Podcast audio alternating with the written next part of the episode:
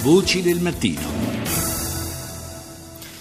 Si è votato nell'ennesimo super martedì di primarie eh, statunitensi in cinque stati, Maryland, Connecticut, Delaware, in Pennsylvania e Rhode Island e i risultati, eh, come sentiremo tra breve, hanno eh, decretato dei verdetti assolutamente eh, chiari e nitidi. Eh, saluto Giovanna Botteri, la corrispondente RAI da New York. Ciao Giovanna.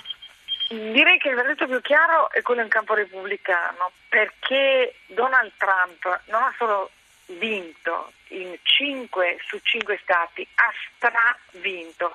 al punto che gli avversari Cruz e, e Kasich dei 118 delegati in palio riescano a portarsene a casa con difficoltà 5, non sono riusciti a superare il 20% che eh, in uno Stato, una vittoria che schiaccia i due avversari e che riporta Donald Trump testa di serie e, come dice lui, ormai candidato virtuale ma candidato dei repubblicani alla Casa Bianca. Non solo, questa vittoria facilita la strada per Trump per ottenere i 1237 delegati necessari e presentarsi alla convention di luglio di Cleveland già con la nomina in tasca senza dover affrontare una battaglia che potrebbe rivelarsi sanguinosa. In campo democratico Hillary Clinton vince quattro stati eh, su cinque, lascia il Rhode Island a Bernie Sanders, ma la sua vittoria non è così clamorosa. Certo, oramai lo scarto con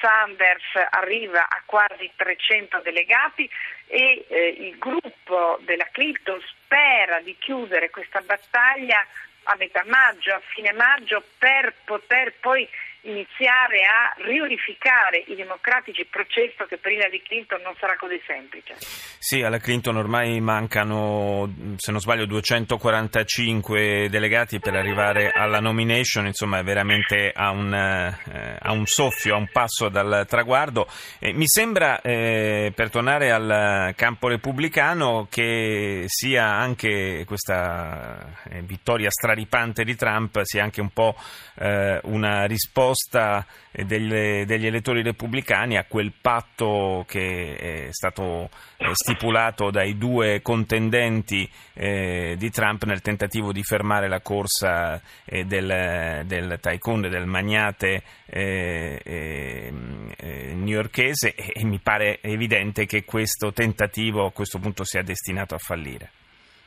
Allora il tentativo probabilmente è morto prima di nascere perché è stata un'alleanza fatta sulle prossime primarie, soprattutto sull'Indiana. Sull'Indiana, sulla carta eh, Kasich non si presenterà, eh, lasciando tutto lo spazio a eh, Cruz, ma di fatto lo stesso Kasich ha detto che non si presenterà ma non dirà ai suoi di votare per Cruz e se i suoi ovviamente continueranno a votare per lui. Quindi sembra un tentativo più eh, dettato dalla disperazione che dal calcolo eh, politico e il voto eh, di questa sera, questa, questa, notte per voi e anche la risposta dell'elettorato repubblicano al suo establishment che sta cercando di umiliare la risposta popolare rispetto alle scelte strategiche del partito cercando di minare eh, quella che potrebbe essere la sicurezza per Trump, cioè l'ottenere i 1237 voti e quindi portare Trump ad una convention dove per una serie di meccanismi assolutamente bizantini si potrebbe fare in modo che eh, eh Trump non abbia eh, la convention. Evidente da parte di un elettorato conservatore anche una certa stanchezza nei confronti della politica che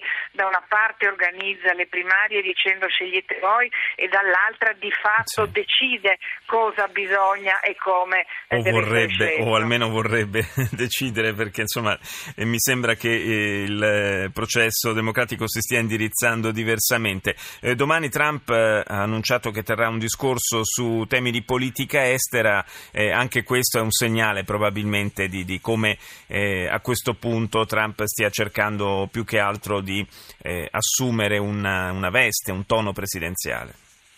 sul tono presidenziale c'è uh, tutta una serie di, di, joke, di scherzi che lo stesso Trump uh, sta facendo da un paio di giorni. Uh, c'è un nuovo